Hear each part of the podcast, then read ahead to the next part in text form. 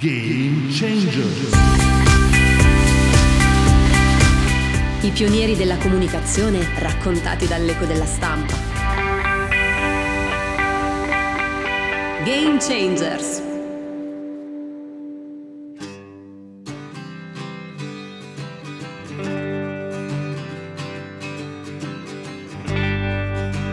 Un giorno o l'altro, quando sarò finalmente fuori dal gioco, voi o i vostri successori sarete forse tentati di togliere il mio nome dalla porta. Magari vorrete chiamarvi Tizio, Caio e Sempronio SPA o Agenzia Futura o qualcosa del genere. Mi starà bene se starà bene anche a voi. Però lasciatemi dire quando sarò io a voler togliere il mio nome dalla porta.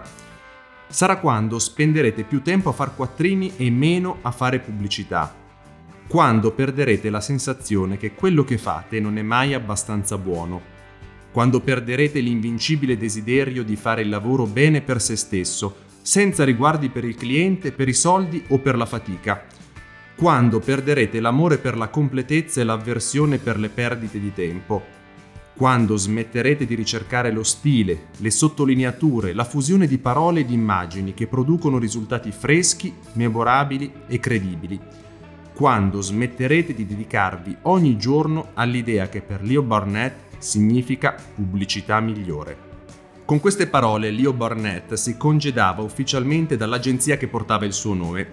Era il primo dicembre 1967 a una convention aperta a centinaia di dipendenti dell'agenzia e questo copy, a detta di tutti il migliore che avesse mai scritto, rimase come una sorta di testamento a ricordare l'ambizione e la determinazione del suo autore, che chiudeva con queste parole, o perlomeno così sembrava, i 32 anni che lo avevano visto scalare la montagna, per arrivare ad avere un billing gestito di 400 milioni di dollari alla sua morte ed essere diventato la quinta agenzia pubblicitaria al mondo per dimensioni. Ma torniamo al giorno zero, al 5 agosto 1935, quando Leo investe l'ipoteca sulla casa e i 25.000 dollari anticipategli sulla sua assicurazione in un'agenzia a suo nome. Otto persone impiegate, un solo cliente, una ditta di piselli del Minnesota. E non basta. La sede è a Chicago, mille miglia lontano dalla New York dove tutto ciò che conta in pubblicità nasce, si sviluppa e muore. Il New Deal di Franklin Delano Roosevelt ha fatto la sua apparizione da un paio d'anni, ma non è ancora un piano risolutivo, né d'altra parte lo sarà mai, trascinandosi tra opposizioni alla Camera dei rappresentanti e battaglie legali fino allo scoppio della Seconda Guerra Mondiale, che si rivelerà nei fatti il vero tonico per l'economia.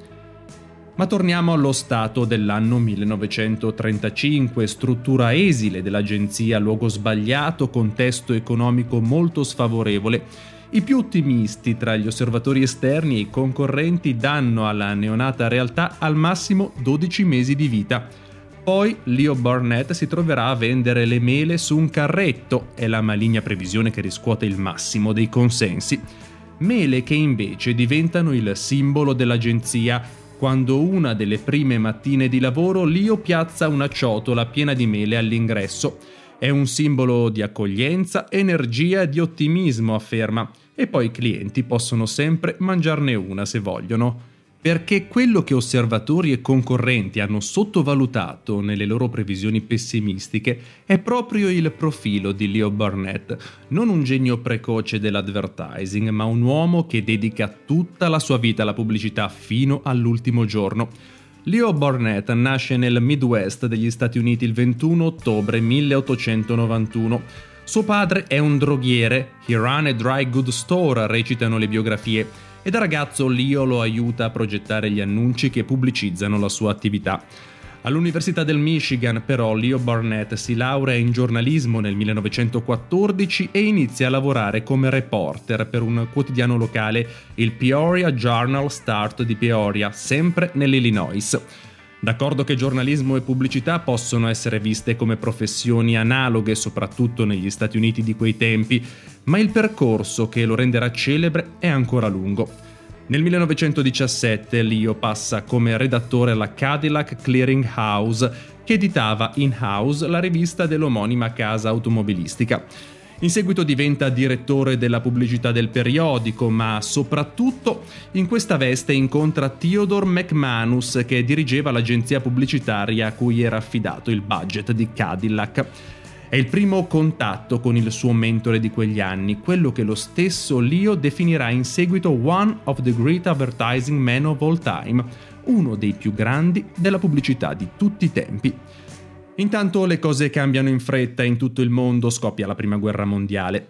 Leo si arruola per sei mesi in marina, trascorsi a costruire un frangiflutti sui Grandi Laghi, e sposa Naomi Geddes, la cassiera di un ristorante vicino alla sede di Cadillac, che gli darà negli anni tre figli, Peter, Joseph e Phoebe.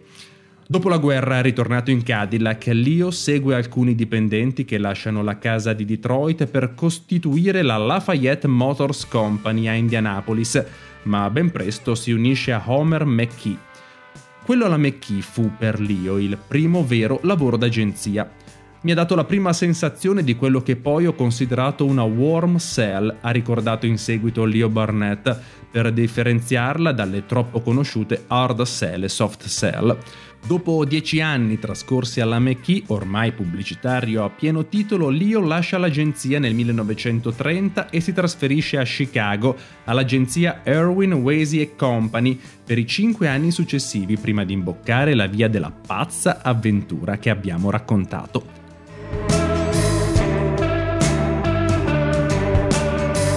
Dunque siamo nel 1935, negli uffici originari della Leo Barnett Company, con un solo cliente da gestire, la Minnesota Valley Canning Company, per cui Leo Barnett aveva già creato il Jolly Green Giant. Per la verità l'aveva modificato, trasformandolo da un irsuto abitante dei boschi vestito di pelli in un gigante buono e simpatico rivestito di foglie, che è entrato a tal punto nell'immaginario collettivo americano da essere raffigurato dalla società in una statua in fibra di vetro alta 18 metri, collocata nel 1973 a Blue Earth, Minnesota, dopo che nel 1950 la società stessa aveva assunto il nome di Green Giant Company.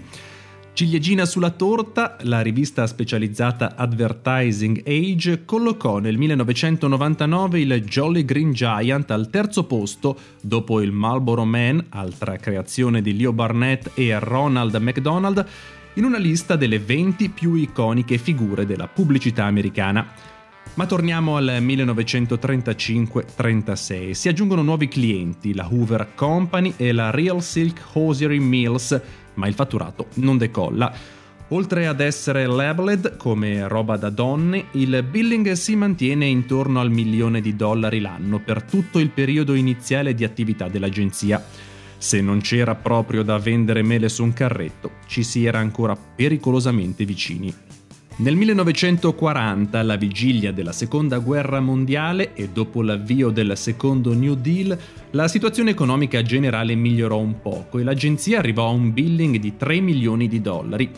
Arriva la guerra anche per gli Stati Uniti e la situazione si congela ancora, ma a partire dal 1950 ecco finalmente i big account e l'agenzia imbocca la strada di una crescita esplosiva, sia per la positiva dinamica economica del dopoguerra, sia e soprattutto perché la Leo Barnett imbocca una serie vincente di campagne di successo il billing tocca i 22 milioni di dollari nel 1950, raddoppia 4 anni dopo a 55 milioni e tocca i 100 milioni nel 1960 con 900 persone che lavorano negli uffici dell'agenzia.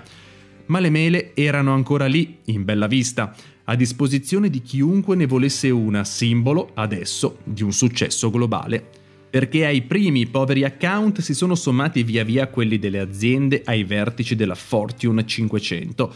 Procter Gamble nel 1952, Allstate nel 1957, Heinz nel 1958, United Airlines 1965, Oldsmobile 1967, ma soprattutto nel 1954 arriva Philip Morris.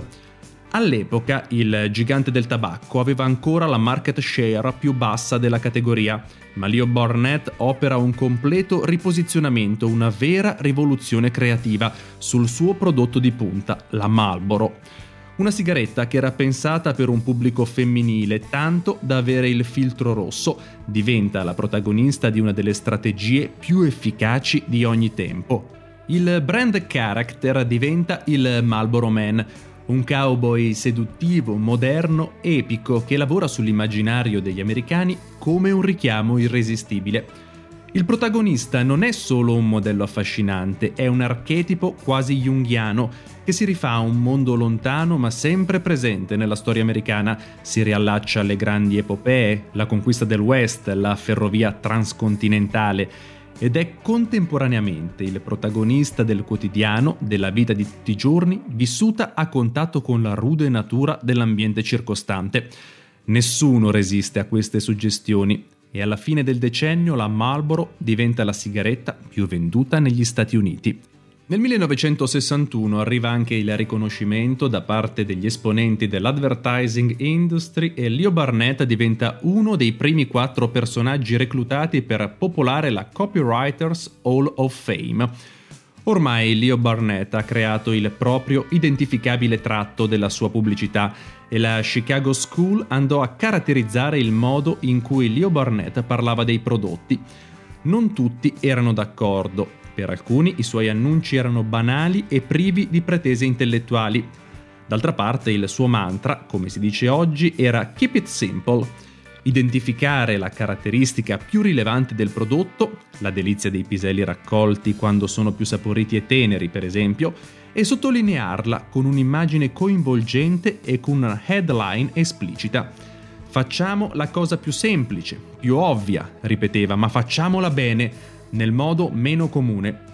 Anche il simbolo dell'agenzia segue questa linea di pensiero, una mano che cerca di afferrare un gruppo di stelle, perché se miri alle stelle non è detto che tu riesca sempre a centrare l'obiettivo, ma almeno non ti troverai a raccogliere una manciata di fango.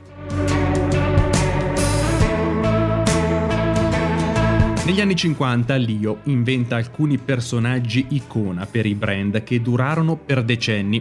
Charlie the Tuna per il tonno stackish, Tony the Tiger per i Frosties di Kellogg's, il riparatutto Maytag.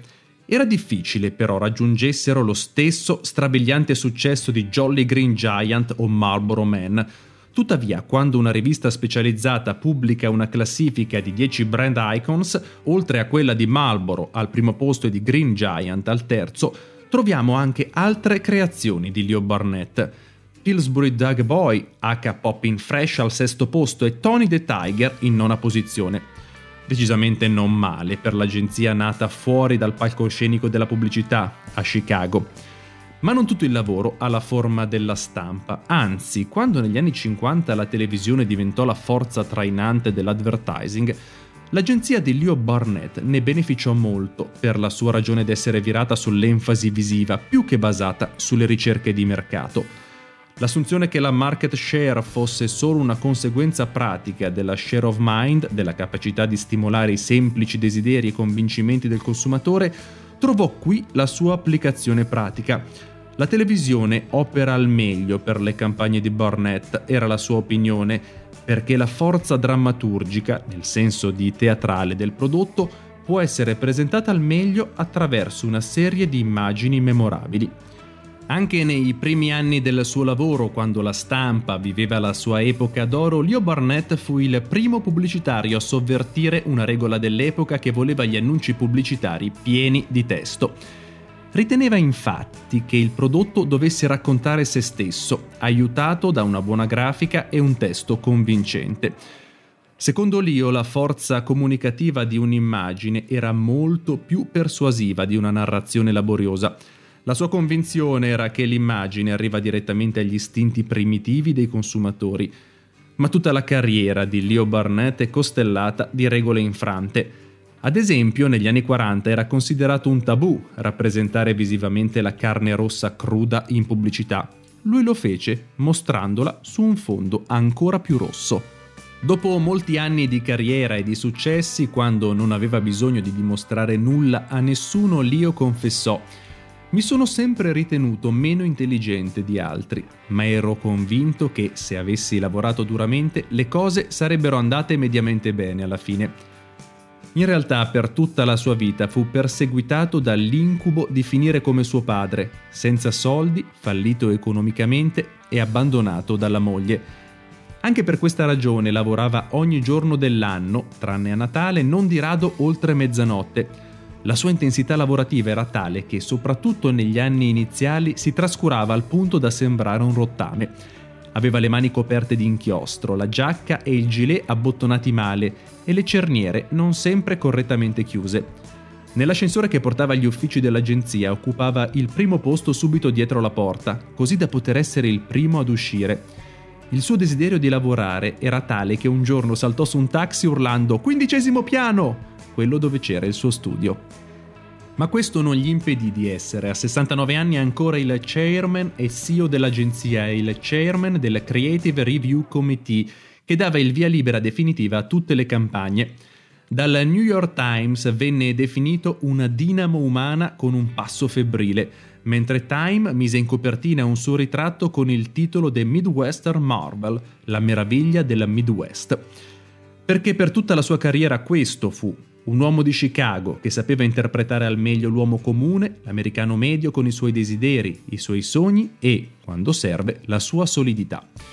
Il nostro genuino modo di comunicare campagnolo facilita la creazione di annunci che parlano il linguaggio semplice dell'uomo della strada, della maggior parte degli americani. La pubblicità stile Chicago si nutre ampiamente della ricchissima fonte del folklore americano, scrive lo stesso Leo Burnett. E ancora, Chicago è il Midwest, cuore, anima e sangue del Midwest. Le sue schiere di pubblicitari sono affollate di tizi con la testa ancora piena dei valori e delle immagini delle cittadine di prateria. Mi piace pensare che i pubblicitari di Chicago siano tutti dei granduri. Immaginare che i copywriter di Chicago si sputino sulle mani prima di afferrare le loro grosse matite nere. Magari non si sputava sulle mani, però Lio esaltava il common touch, il tocco dell'uomo comune nelle sue campagne, e teneva una cartelletta dove raccoglieva le espressioni gergali che poi, magari dopo anni, avrebbero trovato posto in una campagna.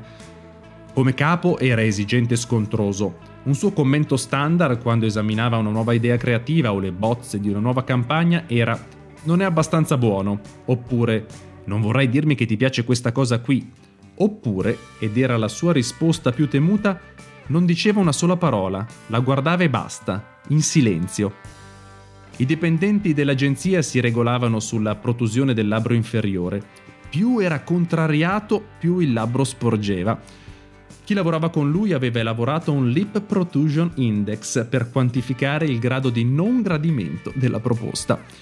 Ma era anche capace di momenti di euforia, Goddamn good! Buon accidenti! esclamava quando un annuncio era di suo gradimento. Andate avanti a fare quello che sapete fare. Chiuse così Leo Burnett il discorso che abbiamo citato all'inizio. Andate avanti, ma fate di più. E fatelo meglio. Il giorno 7 giugno del 1971 Leo andò in agenzia. Era founding chairman al momento a chiedere ai soci di poter lavorare solo tre giorni alla settimana per ragioni di salute. Nel pomeriggio fu colpito da infarto nella sua casa di Lake Zurich vicino a Chicago e morì. Aveva 79 anni. Oggi Leo Barnett è sempre una delle maggiori agenzie pubblicitarie globali. Dal 2002 è parte di Publicis Group, il terzo per dimensioni al mondo.